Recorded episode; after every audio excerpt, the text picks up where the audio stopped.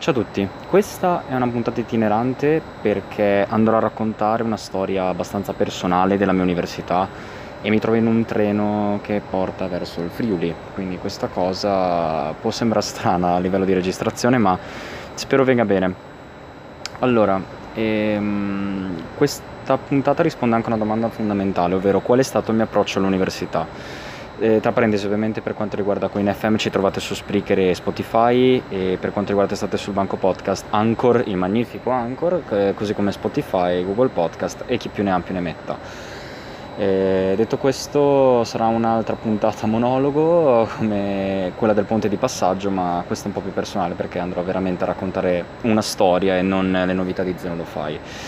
Allora, e, ehm, quando ero in quarta superiore non avevo la più pallida idea di cosa fare all'università. Mi ispirava molto scienza a formazione perché avevo fatto con la mia ragazza di allora un, una sorta di seminario in preparazione a una scuola lavoro eh, scienza a formazione.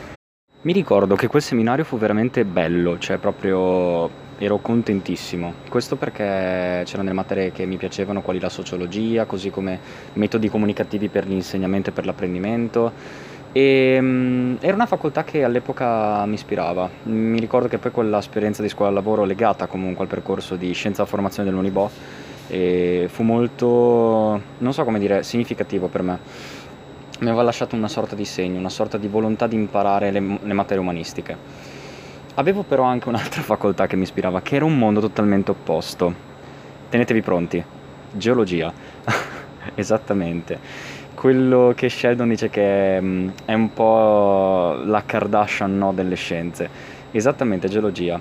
A me non dispiaceva studiare i sassi, così come anche la mineralogia e i geoidi, eccetera. Però sì, non, in realtà non avevo mai toccato con mano quegli studi e quando in quinta superiore mi affacciai veramente alla geologia ci ripensai subito. Un'altra facoltà che poteva ispirarmi grazie agli Alma Oriente era stata antropologia e insomma ero molto per le facoltà umanistiche. Io ho trovato sempre Bologna affascinante per le facoltà umanistiche. Antropologia in particolare l'indirizzo degli studi orientali, l'ARCO se non sbaglio si chiama, eh, Antropologia, Religione e Civiltà Orientali credo si chiami. E comunque mi affascinava tantissimo un po' perché so che si studiavano anche delle lingue straniere, ma soprattutto si studiavano le culture straniere e questa cosa affascinava un sacco venendo dal linguistico eccetera. Poi in quinta mi accorsi che forse volevo fare lingue più che facoltà umanistiche legate a lingue. E, ehm, anche se a dire il vero l'università di Bologna non la conoscevo bene. Nel senso i miei genitori non sono mai andati all'università. E mm, abbiamo pochi amici di famiglia che sono andati all'università e che si sono laureati e poi comunque l'università negli anni è cambiata con uh, l'introduzione di sempre nuovi corsi. Per farvi un esempio, quest'anno hanno introdotto all'Unibo 12 nuovi corsi, eh, sia di magistrale sia di triennale. E mm, tutto questo, insomma, nella confusione più totale, quindi in quinta superiore all'Alma Orienta mi convinsi che forse volevo fare un qualcosa legato al Dipartimento di Lingue e Letterature Straniere C'erano ovviamente tre corsi disponibili, ovvero eh, Lingue, Culture e Mercati dell'Asia, adesso c'è anche il nome ah, dell'Africa Mediterranea e questa cosa che hanno ampliato mi piace tantissimo, così come c'è anche Lingue e Letterature Straniere, così come anche Interpretazione a Forlì. Forse lo Slimit era il corso che desideravo più di tutti. E un corso che aveva già fatto anche mia cugina, che, che saluto, eh, che si è laureata anche in interpretazione magistrale e non so, ero sempre stato un po' ispirato da lei per quanto riguarda le lingue. Anche la scelta del liceo deriva molto anche dalla storia che lei ha avuto e da come mi ha raccontato com'era Copernico, com'erano gli scambi eh, linguistici che si facevano lì. E quindi questa cosa mi affascinava un sacco. Tutte le sue storie relative ai suoi studi mi affascinavano tantissimo, volevo viverle anch'io e quindi mia cugina diciamo che è stato un elemento sicuramente molto importante. Allo stesso tempo i prof mi sconsigliavano di andare a fare interpretazione perché rispetto ad altri compagni che saluto e che so che sono lì, tra cui anche la Beatrice Bollita e anche la Sara Sulas, anche se non era al liceo con me, che saluto tantissimo, e rispetto ad altri compagni ero meno pronto e nel lungo periodo vi dico che avevano ragione a ragion del vero oggi infatti non, non, mi sentirei mai pronto per affrontare una facoltà di interpretazione, forse non ero pronto neanche all'epoca che mi piaceva tantissimo studiare il francese così come l'inglese così come il tedesco. Detto questo, partiamo con la nostra storia. Ero convinto di voler fare per l'appunto lo Slimit a Forlì. Avevo visto anche Modena, però le date di Modena eh, alcune coincidevano per l'appunto con i test di Forlì. Quindi Forlì, all in, in or out, proprio 100% volevo andare lì. Anche se molti mi hanno insegnato che prima di ovviamente iscriversi in un corso e di essere convinti di voler fare quel corso, soprattutto se quel corso è a numero programmato e c'è un test, perché chi non avesse ascoltato comunque la puntata con la bollita e la Sara Sulas, il corso di interpretazione ammette, almeno per francese, solo 29 persone e insomma, quindi c'è un numero veramente risicato, con, poi ovviamente ci sono delle eccezioni. E, tutto questo, mh, ovviamente senza avere una pallida, la, la più pallida idea di che cosa studiare e di come prepararmi. Grazie alle mie compagne che riuscirono alla fine ad entrare, capì più o meno che cosa studiare durante l'estate della maturità. E tanta grammatica, tanti audio, tanti dettati, ma soprattutto e tanto vocabolario e anche un po' di cultura francese eh, ma il peso più importante era sicuramente dato dalla grammatica. Se non si superava una certa soglia, credo fosse 40, non si accedeva nemmeno al corso e non si poteva nemmeno ritentare il ripescaggio. Comunque, tornando al discorso precedente, il consiglio che do a tutti prima di iscriversi all'università è quello di farsi sempre delle alternative, cioè dei piani B e dei piani C. Perché qualora non foste presi insomma eh, in un determinato corso che per l'appunto ha un accesso limitato almeno avete una sorta di seconda possibilità e siete comunque iscritti a qualcosa se voi volete veramente fare l'università siete proprio convinti un po' come quelli di medicina. Quelli di medicina sanno che comunque si devono tenere un'alternativa oltre a medicina prima di tentare il test. Ed è per questo che spesso si iscrivono a biologia così come a biotecnologie farmacia e chi più ne ha più ne metta. Ok?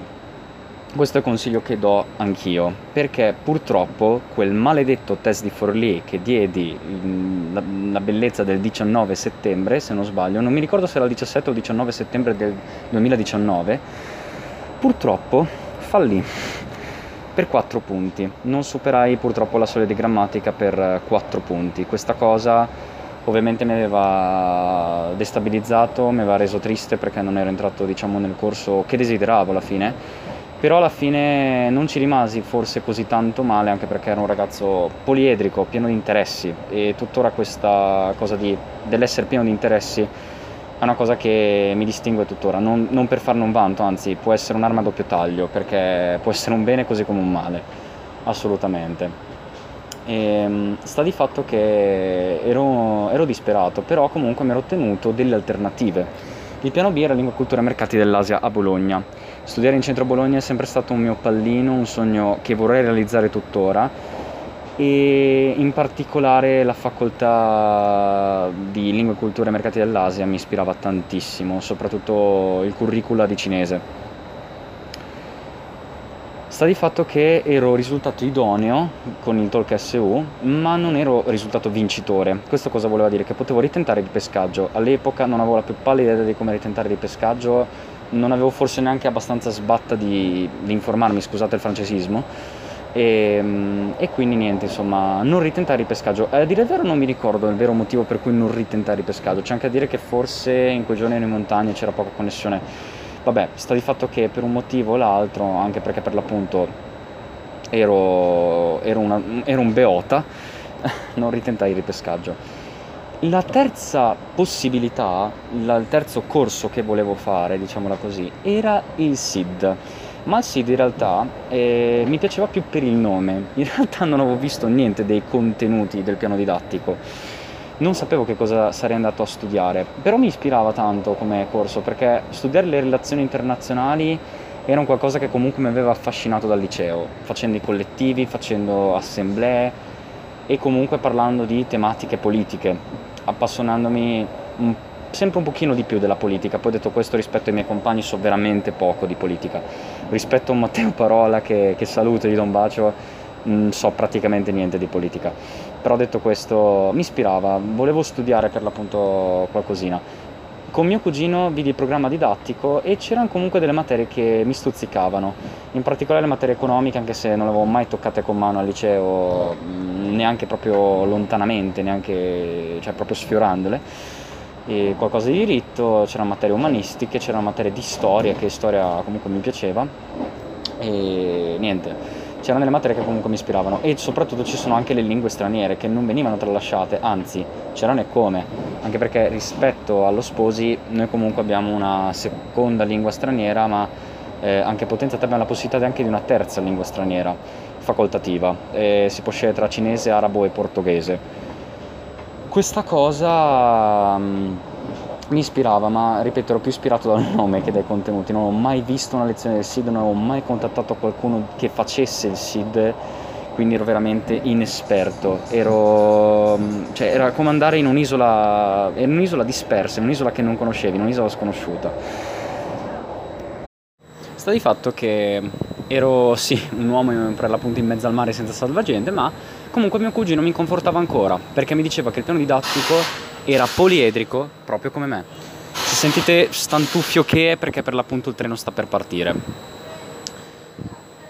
Materie come economia, statistica, unite a storia, così come ad altre materie umanistiche come filosofia politica, che sarebbe dottrine politiche, e materie di relazioni internazionali sicuramente avevano un qualcosa di affascinante insieme e ti aprivano a varie magistrali. Questa era diciamo la consolazione che avevo prima di cominciare, anche se sì, primo semestre fu letteralmente traumatico. Fortunatamente avevo iniziato anche a fare delle amicizie molto interessanti che tuttora eh, permangono e che saluto e che ringrazio. Matteo Parola, per esempio, fu una delle mie primissime amicizie. Poi Luca Campagna, che è un vecchio redattore testate sul banco, così come il buon Samuele Minelli che saluto, eh, loro erano miei compagni di liceo che li ho ritrovati proprio come anche compagni di università e il che ha reso tutta questa esperienza molto più figa. Però a livello di vita sociale andava bene, ma a livello di studio molto molto male, nel senso che i primi esami mi ricordo che accettai un 21, un 22, accettai veramente voti molto bassi quello che posso dire riguardo l'accettare i voti bassi è che mh, sicuramente ragazzi, cioè, se voi non siete soddisfatti del vostro voto è giusto che rifiutate, provate a ridarlo, soprattutto se è un esame che vi piace e che ci tenete comunque a, a dare il meglio di voi per, per, per quella prova. Ma allo stesso tempo se è un esame che vi scoccia, che vi stanca e non riuscite per l'appunto a ristudiare per un'altra volta, eccetera, cercate anche di andare avanti perché comunque ricordiamoci che oltre alla triennale conviene poi fare anche un percorso successivo di studi, eh, a meno che non ci si voglia fermare fare un altro percorso alternativo, questo assolutamente. Questa poi è la mia personalissima opinione, ognuno ha la sua storia e bisogna gestirsi l'università come meglio si crede. Um, detto questo, accettai un 21-22 che forse a ragione del vero ho fatto bene ad accettare perché non so se me la sarei risentita di ridarlo quegli esami eh, con la psicologia che avevo allora.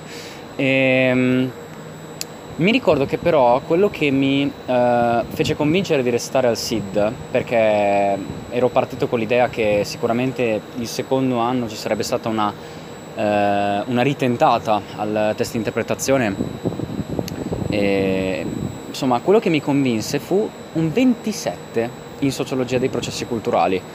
Quel 27 mi alzò l'autostima un sacco e mi convinse a restare in quel corso perché credevo che qualcosa c'era di interessante, forse il vento aveva segnato bene la mia strada. Il secondo semestre feci delle amicizie molto importanti che ringrazio tuttora, se mi state sentendo eh, a buon intenditor poche parole, sapete che vi adoro e vi voglio un sacco bene. E queste amicizie permisero comunque di eh, studiare in gruppo, di fare dei gruppi di studio molto stimolanti e in cui riuscivo a studiare con una gran tranquillità e facilità, con anche meno tempo eh, di impiego e tutto questo mi permise di alzare notevolmente la media e di prendere dei voti molto molto belli. E sono state le soddisfazioni incredibili, poi questo secondo anno è stato un po' un ritorno al trauma, ma comunque sono convinto che il SID sia il mio corso, sia la triennale che voglio fare. Detto questo, io quello che posso dire è, ragazzi, ehm, cos'è che mi ha fatto innamorare del SID? Quello che mi ha fatto innamorare del SID è innanzitutto l'ambiente che respiro, perché il fatto che anche la biblioteca Ruffilli di Forlì, che elogio, eh, sia fornita di giornali esteri eh, come Die Zeitung o eh, Le Monde o New York Times, e comunque ispiri questa, questa voglia di eh, studiare geopolitica non sia da poco, ehm, sicuramente un bell'ambiente e per le persone che ho incontrato è un bell'ambiente eh, e anche per certe materie mi sono innamorato. Grazie comunque al SID mi sono appassionato di materie come l'economia politica, così come anche la filosofia politica, per non parlare della sociologia. E, ehm, quindi nel senso ho varie idee per la magistrale, eh, più orientate verso un settore, ma ve ne parlerò comunque più avanti, forse l'ho già detto in qualche puntata. Quello che posso dire è che grazie al SID ho scoperto nuove materie e le lingue non le ho tralasciate perché alla fine francese eh, lo sto continuando, così come anche inglese, tedesco ok l'ho un po' tralasciato ma comunque mi piace parlarlo e cerco di vedere anche comunque dei video in tedesco su YouTube giusto per eh, ricordarmi qualcosina e quindi le lingue non le ho tralasciate. Questa cosa mi ha insegnato che sì, forse non era la mia strada di interpretazione, forse bisogna anche accettare, non so come dire, le seconde vie, perché possono riservare delle, delle sorprese, degli easter egg inaspettate che ci fanno magari del bene e possono aprirci a delle nuove vie sconosciute che forse veramente appartenevano a noi. Quindi il consiglio che vi do è, ovviamente aspirate sempre ai vostri piani A. Se il vostro piano A è medicina, fatelo. Se il vostro piano A è lingue, fatelo. Tentate il tutto per tutto. Fate anche un secondo tentativo per provare ad entrare lì. Ma non schifate mai il secondo percorso anche che scegliete, ok?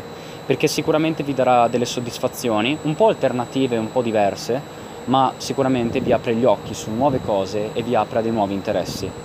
Questo è tutto ragazzi e niente, insomma vi aggiornerò anche su altre storie del mio percorso universitario, promesso, e niente, io quello che posso dire è scegliete bene l'università, tenetevi informati, guardate sempre i siti, guardate i piani didattici, e come ho detto in tutte le puntate ascoltate anche chi ha vissuto l'università. Ascoltate Zeno lo fai ma così come tutti gli altri podcast universitari che parlano di orientamento. Per esempio c'è un canale di youtube eh, che si chiama Clotilde di Pietro Galinta eh, che è molto interessante è uno studente dell'università di Genova tenetevi informati con l'orientamento ragazzi perché c'è sempre da imparare ma questo sempre nella vita